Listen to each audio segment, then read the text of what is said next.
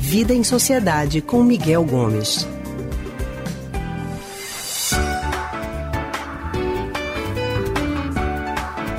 Já estamos na linha com o Miguel Já Gomes. é historiador e coordenador.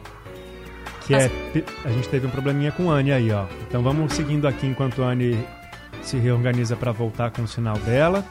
É, a gente já está na linha com o Miguel Gomes, que é psicólogo, historiador e coordenador do Centro de Pesquisa em Psicanálise e Linguagem, CPPL. Hoje, Miguel vai conversar com a gente sobre o comportamento das pessoas que se curaram da Covid-19.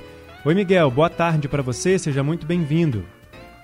Boa tarde, Leandro. Boa tarde, Anne. Boa tarde, ouvintes.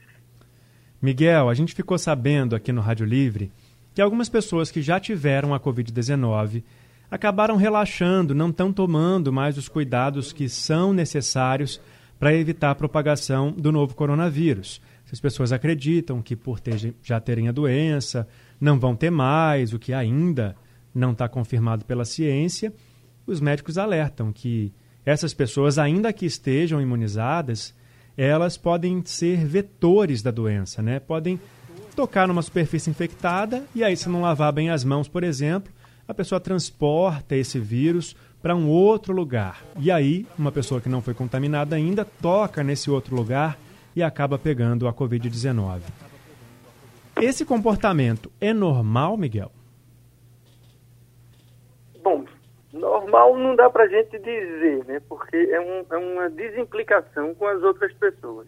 Isso que você falou é importantíssimo, né? A pessoa, mesmo que ela já tenha tido e esteja imunizada, o que ainda é uma coisa que se pesquisa, ninguém sabe ao certo por quanto tempo dura essa imunização, e mesmo quando a pessoa fica curada, se ela ainda pode continuar transmitindo por um tempo, a gente não tem certeza ainda desse tempo. Então, além disso, ela pode se tornar um vetor, como você falou, na medida em que ela pode pegar numa superfície contaminada, ela não vai desenvolver mais porque ela está imunizada, mas ela pode transportar aquele vírus de um lugar para outro, ampliando a área de contaminação para as outras pessoas, né? Então a gente vê aí um comportamento, é, enfim, que a pessoa pode até nem ter a intenção de fazer isso, mas ela acaba propagando o vírus para as outras pessoas. Então a gente imagina que muita gente fica né? pensando que é, é como se fosse um outro tipo de doença que se você já teve você está imune e por estar imune você não mais transmite para ninguém. Ok, mas você pode transmitir ao ser um vetor.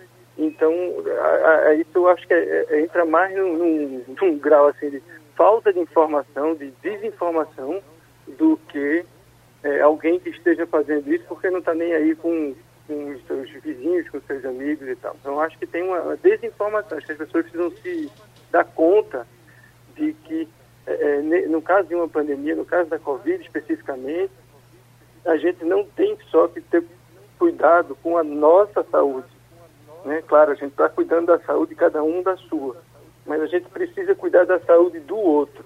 E aí esse papel de vetor é, é, é real. A gente pode estar tá contaminando o outro sem querer. Então a gente precisa estar tá atento para isso. Né? Então acho que falta um pouquinho das pessoas se darem é, essa conta. Né? A gente vive num mundo hoje muito individualista, em que a gente valoriza muito o indivíduo, o que a pessoa faz, o que ela é, e para de pensar um pouco nesse senso de coletividade, nessa corresponsabilidade que eu tenho com as outras pessoas da cidade com quem eu habito. Então, para além de mim, eu preciso pensar na possibilidade que eu possa estar fazendo mal para um terceiro. E isso deve ser uma razão bastante para que eu evite algum tipo de comportamento que põe em risco outras pessoas, como é sair na rua, mesmo você já estando imunizado. É, e muitas vezes esse terceiro pode ser até alguém próximo da gente, né? Anne, você já está por aí, consegue fazer pergunta? Eita, acho que Anne deu. É. é, a gente está com essa conexão pela internet e aí de vez em quando dá problema mesmo. A gente sabe como é que é, né? Pois é. Bom, Miguel. E eu acho que pegando, sabe? Pode Leandro, continuar. Esse, uhum. esse, esse mote que é um pouco da ideia da máscara. Uhum. Você ainda encontra muita gente andando na rua sem máscara. Porque essas pessoas devem pensar assim, ou eu já tive a doença e estou nem aí, ou eu não estou nem aí se eu pegar essa doença. Estou uhum. confiando aí no, sei lá, na minha saúde e não ligo se eu vou me contaminar. E elas não se dão conta que o principal uso da máscara é para que você não contamine o outro. Isso. É mais importante do que você usar para não se contaminar. E é importante porque você com a máscara você diminui o risco de você se contaminar uhum. pelo nariz, pela boca. Mas o fundamental é que você, se tiver com a doença e for assintomático, não tiver sentindo nenhum sintoma, você com a máscara, você diminui imensamente a chance de você contaminar uma outra pessoa. E aí volta para essa mesma coisa, né? A gente precisa despertar para esse senso de corresponsabilidade e de coletividade numa situação de saúde pública, de emergência de saúde pública como é essa. Ô Miguel, você acha que o que, que precisa ser feito para que as pessoas tomem essa consciência? Acho que coisas como essa que a gente está falando aqui, né, a gente fazer esse tipo de, de, divulgação, né, de cartaz, dar visibilidade a esse tipo de informação, porque eu acredito que a maioria das pessoas faz isso sem maldade, né, por, por falta de informação.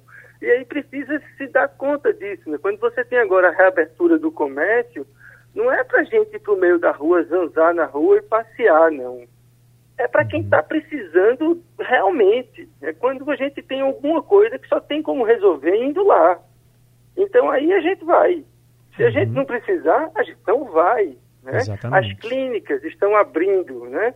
A, a própria instituição, o CPPS, a gente está conversando para pensar em retomar os atendimentos e tal, mas a gente está com alguns protocolos internos que a gente só vai atender lá quem foi imprescindível o atendimento pessoal. Quem puder continuar no, no, no online, nos, né, aplicativos e tal, a gente vai manter o máximo para evitar exatamente não só o contato deles conosco e nosso com eles, mas sobretudo esse passeio, né, esse deslocamento pela cidade, porque esse deslocamento pela cidade que a gente pensa que não, se eu for ali e voltar não vai acontecer nada, Aí que tá o esse deslocamento já é uma possibilidade de você estar tá contaminando ou se contaminar. Tá certo, Miguel. Muito obrigado, viu, mais uma vez pela sua participação com a gente aqui no Rádio Livre. Tá bom, Leandro. Um abraço para você, um abraço para os ouvintes e um abraço para a Anne, que eu espero que esteja nos ouvindo. É, acho que ela está conseguindo ouvir a gente, só não está conseguindo falar ainda aqui com todo mundo, mas daqui a pouco ela está de volta aqui.